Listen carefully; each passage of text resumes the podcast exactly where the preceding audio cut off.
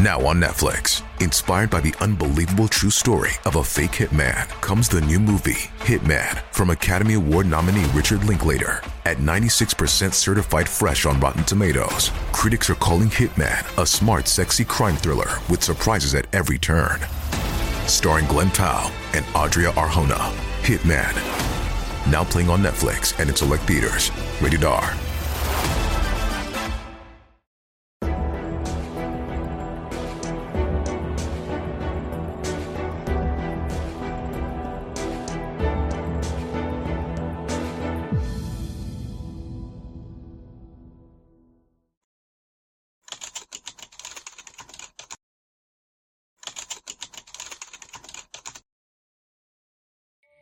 皆さんこんにちは。話題の事件へようこそ。今回取り上げる事件は、秩父貯水槽死体遺棄事件です。この事件は、妊娠6ヶ月の女性が殺害され、遺体が貯水槽から発見されるといった衝撃的な事件です。この事件が発覚する前、現場周辺では怪奇現象が目撃されており、当時、新聞各社はこの怪奇現象を一斉に報じました。現場周辺では一体何が起きていたのか、まずは事件概要からどうぞ。事件概要。1977年12月7日午後9時過ぎ、埼玉県秩父市内の市道脇にある防火用貯水槽から妊娠6ヶ月だった女性のフラン死体が発見された。その後、司法解剖の結果、奥歯の治療痕から秩父市内に住む女性 S さん、当時21歳と判明し、S さんは発見される2年前から行方不明になっていたことが分かった。警察は殺人事件として捜査を開始し、S さんの交友関係などを調べた結果、S さんと交際していた男 T が捜査線上に浮上し、犯行を認めたため、殺人容疑で逮捕した。T は取り調べに対し、S さんに結婚を迫られたため殺害し、死体を貯水槽に遺棄したと供述した。実はこの事件には身の毛がよだつ奇妙な話がある。遺体発見の1年ほど前から現場近くでは女性の幽霊が出るという噂が相次ぎ、さらに目撃した人の多くが顔が溶けた女性を見たという共通点があった。これら女性の幽霊の目撃証言は S さんが遺棄された時期と重なっていたことから S さんが自分の居場所を伝えるために幽霊となって現れたのではないかと話題になり、メディアなどでも大きく取り上げられ、有名な心霊事件の一つとして今も語り継がれている。心霊現象遺体が発見された現場は秩父霊場22番札所としても知られ、霊場巡りをする人たちがよく立ち寄るとされている永福寺近くの市道脇にある防火用貯水槽だった。S さんの遺体が発見される約1年前の夏頃、この辺りでは心霊現象が相次いでいた。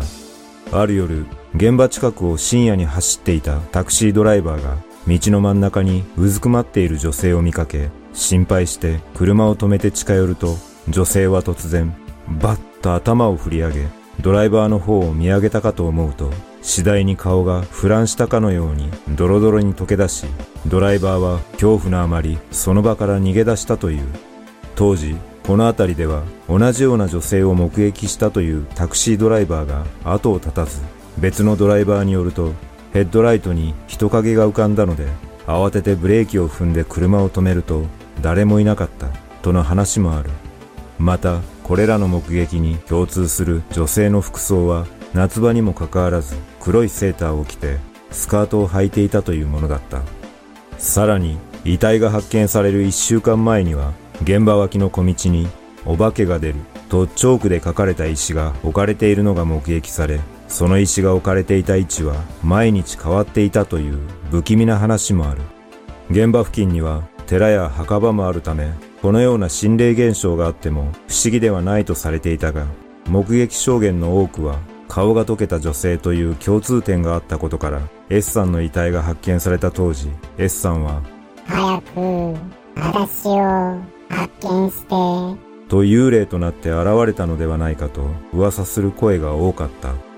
ちなみに現在は S さんが発見された防火用貯水槽は取り壊されているが、今もなお不気味な雰囲気が漂っている。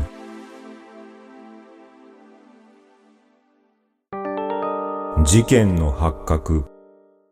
1977年12月7日午後9時頃、地元消防団の男性二人が点検のために防火用貯水槽の蓋を開けたところ、激しい悪臭が漂い、水面を見ると布のようなものがゆらゆらと動いているのが見えたという。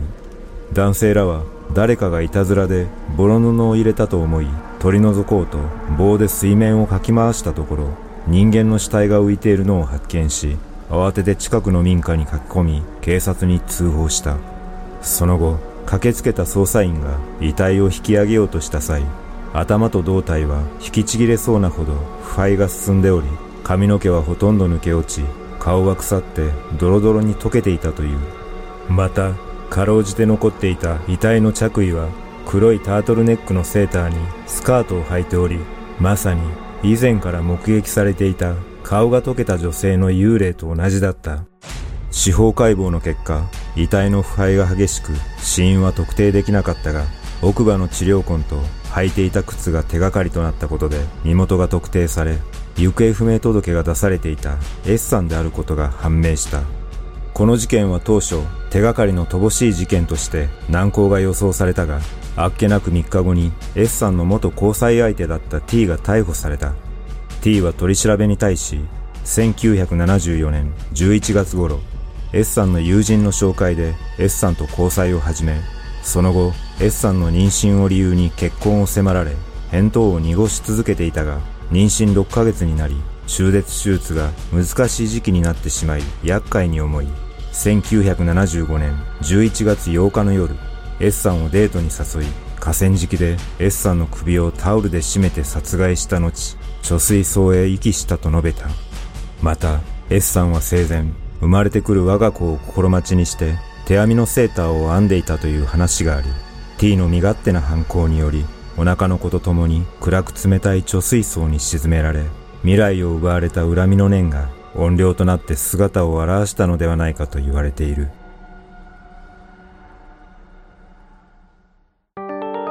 ルイージ事件実はこの事件に限らず、汲み取り式のトイレの便槽内や貯水槽から遺体が発見される事件や事故は日本各地で発生している。その中でも衝撃的な事例としては昭和50年代に発生した東京都大田区のマンションで起きた事件が挙げられる。この事件は上水道の貯水槽にホームレスの男性が暑さをしのぐために入り込み、タンク内で心臓発作を起こし、半年後に遺体で発見されているが、発覚したきっかけが衝撃的なものだった。マンションの住人から水道水が変色し異臭がする。ご飯を炊いたら黄色くなって炊き込みご飯みたいになった。といったクレームが続出し、貯水タンクを調べたところ、死体が発見されるといった経緯があり、このマンションの住人らは、遺体から溶け出したものが混ざった水を使用していたという衝撃の事実があった。また、2008年には、三重県松坂市のショッピングセンターの屋外受水槽で、1ヶ月近く行方不明だった男性が、水槽内で首を吊って亡くなっているのが発見され、その発覚のきっかけも、女子トイレで水道の蛇口をひねると、髪の毛やゼリー状のものが出てきて、異臭がするとのクレームだった。この他にも、日本全国には水場にまつわる事件や事故が数多く存在しており、水が関わる場所は霊が集まりやすい場所とも言われているため、今回の事件のような心霊現象は他にもあるのではないかと噂されている。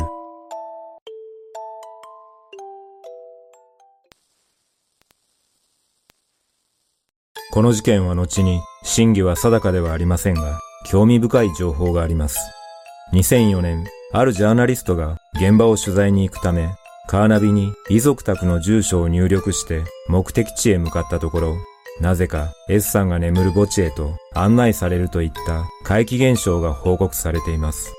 この怪奇現象を聞いたあるテレビ局のスタッフが後日検証してみたところ、やはり墓地に案内されたといった話があり、今もその真相については分かっていません。私自身、霊感というものがないので、このような話は少し半信半疑な部分もありますが、この事件を振り返ると、子供を身ごもった状態で殺害されるという S さんの無念は、ただならぬものがあったというのは想像に難くないため、例となって現れてもおかしくないと感じます。今回は夏ということもあり、このような心霊にまつわる話を取り上げてみましたが、皆さんいかがだったでしょうか？怖い話や心霊話が好きな方が多ければ、限定企画として心霊話などもやってみたいと思いますので、コメントお待ちしております。皆さんはこの事件をどのように感じたでしょうか？